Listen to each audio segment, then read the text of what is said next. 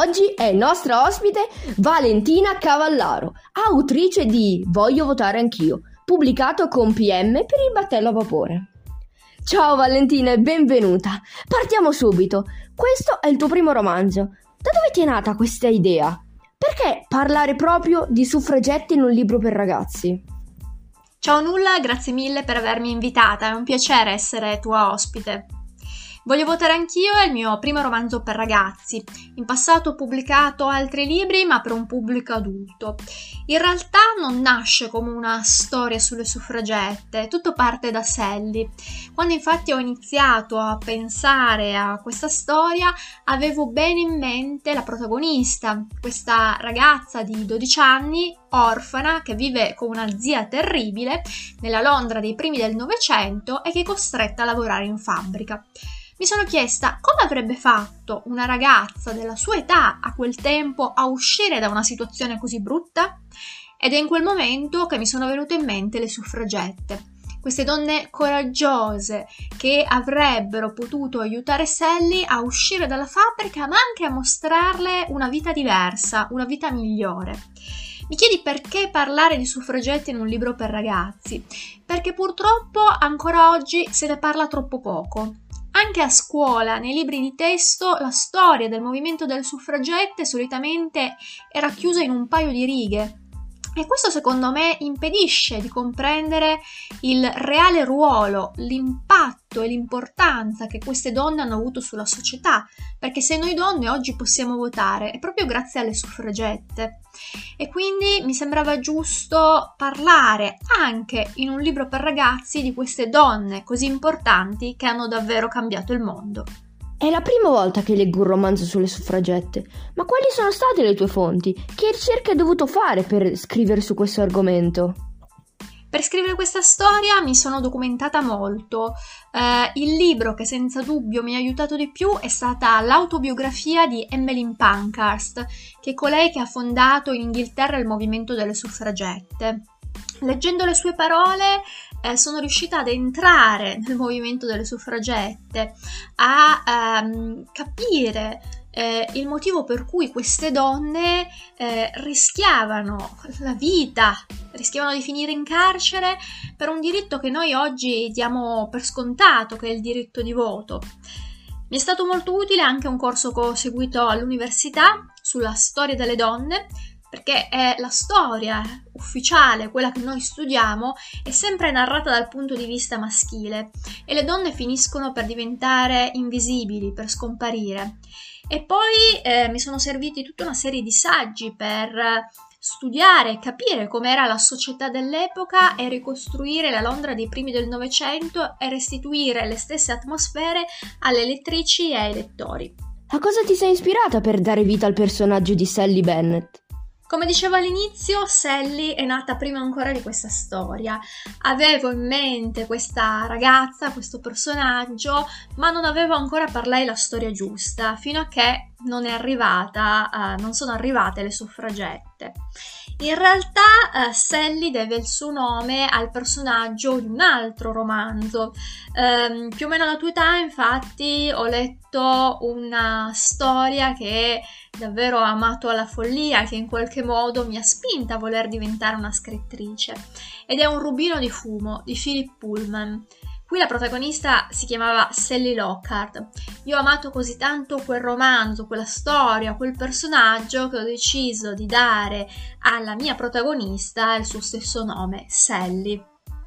Sally è eh, una ragazza coraggiosa, eh, è impulsiva e questo a volte la porta a finire nei guai, ma è un personaggio che ammiro, in qualche modo mi piacerebbe essere più come lei, avere il coraggio che ha lei e perché no, anche un pizzico della sua impulsività.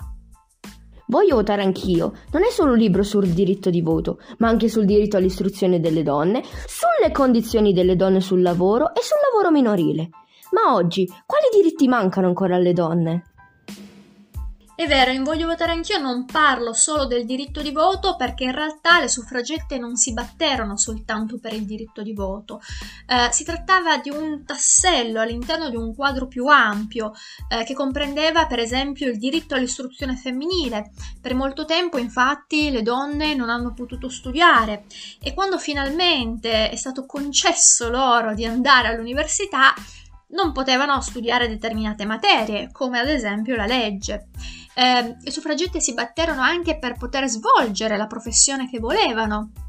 Per esempio, potevano diventare infermiere, ma guai a pensare di voler diventare dottoresse e, e, quindi è stata una lotta molto più ampia che non si riduceva soltanto al diritto di voto ma comprendeva l'emancipazione femminile. Noi sicuramente oggi abbiamo fatto dei grandi passi in avanti, abbiamo conquistato molti diritti, però penso che eh, sia ancora lunga la strada per poter parlare di pari eh, uguaglianza tra uomini e donne. Ancora non viviamo in una società davvero ugualitaria. E poi, secondo me, dobbiamo anche prestare molta attenzione al fatto che i diritti purtroppo non sono per sempre. Eh, una volta acquisito un diritto, infatti, eh, possiamo purtroppo perderlo in qualsiasi momento. Guardiamo la situazione nel mondo. Ad esempio, le donne in Iran oggi non possono più studiare e quindi dobbiamo non solo fare ancora una lunga strada per ottenere una società ugualitaria, ma dobbiamo anche continuare a prestare attenzione ai diritti che con tanta fatica abbiamo ottenuto per evitare di non perderli. Sally si unisce alle suffragette quasi senza rendersene conto. Come si diventa suffragette e cosa facevano esattamente? Sally fa un percorso di consapevolezza perché se all'inizio non sa nemmeno chi sono le suffragette eh, è necessario che eh, capisca il motivo per cui queste donne decidono di rivendicare a gran voce il diritto di voto. Um,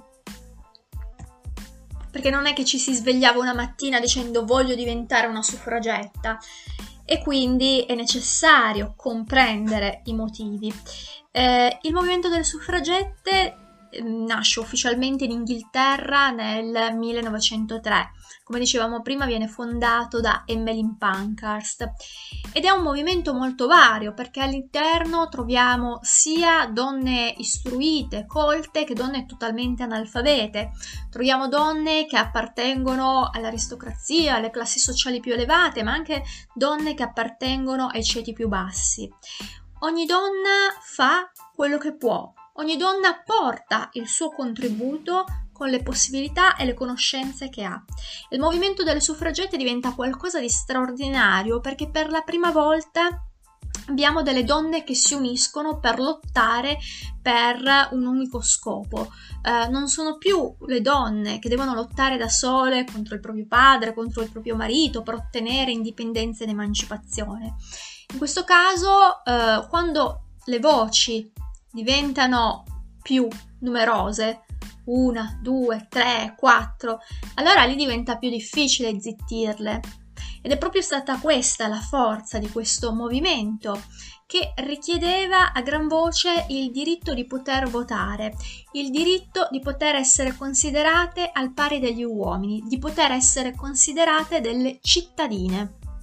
Quando Sally sembra perduta, l'incontro con Oliver è l'incontro che la salva, perché trova una famiglia in Oliver e suo padre.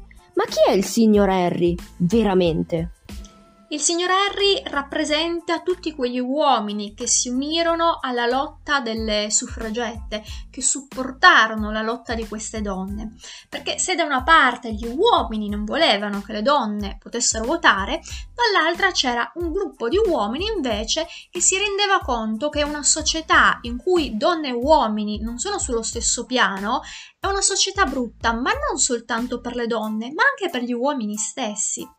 Pochi anni dopo, infatti, la nascita del movimento delle suffragette, nel 1907 nasce la Lega maschile per il suffragio femminile, uomini che appoggiano le suffragette che richiedono il diritto di voto per le donne. Uomini che si adoperano anche in questo caso in vari modi. C'è chi sfila nei cortei accanto alle donne. Ci sono giornalisti che raccontano dei soprusi che subiscono le donne da parte della polizia. Eh, ci sono uomini invece che pagano la cauzione per far uscire le suffragette che finiscono in carcere per permettere loro di continuare a parlare.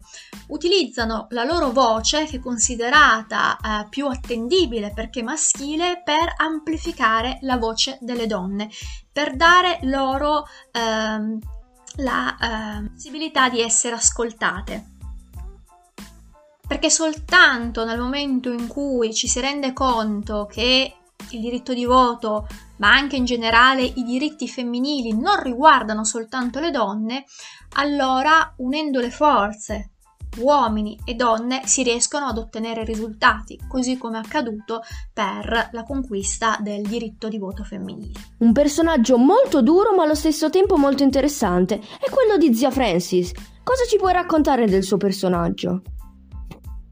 Solitamente quando vado nelle scuole una delle prime domande che faccio è la zia Francis è buona o cattiva? E la maggior parte delle volte mi rispondono è buona, hanno ragione, perché in realtà la zia Francis non è un personaggio così negativo come potrebbe sembrare. La zia Francis nasce e cresce sentendosi dire che le donne non valgono niente, che le donne devono stare zitte, devono soltanto ubbidire agli uomini e quindi è normale che trasmetta questi insegnamenti che rispecchiano la mentalità del tempo a sua nipote. Eh, la zia Francis non ha la fortuna che ha avuto Sally di incontrare delle persone come il signor Harry e la signora Pepperpot che le mostrano un modo di vivere diverso.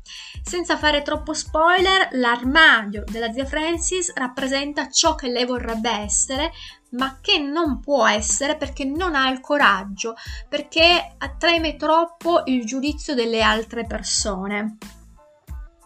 Io spero però che le parole della nipote in qualche modo abbiano gettato un seme dentro di lei e che chi lo sa, magari possano aiutarla a cambiare idea e a prendere finalmente il coraggio di indossare uno di quei cappelli. La signora Popperpot è l'antitesi di zia Francis. Si può dire che la maggior parte delle donne assomigliava più a zia Francis o alla signora Popperpot? Questa è davvero una bella domanda, grazie. Indubbiamente la società era composta in maggioranza da zie Francis e non da signora Pepperpot. Eh, perché? Perché essere una signora Pepperpot richiedeva un coraggio incredibile, significava schierarsi contro una società che ti diceva come dovevi comportarti, come una donna doveva comportarsi, cosa doveva fare, cosa non doveva soprattutto fare, ma non soltanto, significava schierarsi contro la legge, perché ad esempio in tribunale eh, la parola di una donna valeva la metà rispetto alla parola di un uomo. E quindi ehm, essere una signora Pepperpot non era sicuramente facile. Senza dubbio era più semplice scegliere di fare come la zia Francis, di assecondare ciò che la società e la legge dicevano, così come una donna doveva essere secondo eh, la società. Ma eh, la signora Pepperpot non lotta soltanto per se stessa, ma lotta anche per le zie Francis e non è detto che una zia Francis poi non diventi a sua volta una signora Pepperpot. Stai lavorando a qualche altro romanzo? E se sì, di quale argomento tratterà?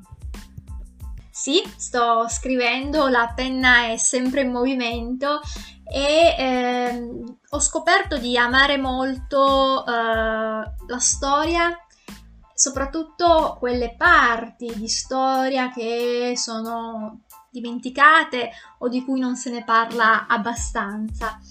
È unita poi al tema dei diritti civili, quindi sicuramente nella mia prossima storia ritorneranno questi temi e in particolare posso anticipare qualcosa che riguarda il tema della libertà. Grazie mille Valentina, ti ringrazio tantissimo per essere stata con noi e a rileggerti presto. Grazie mille Null, è stato un piacere essere tua ospite.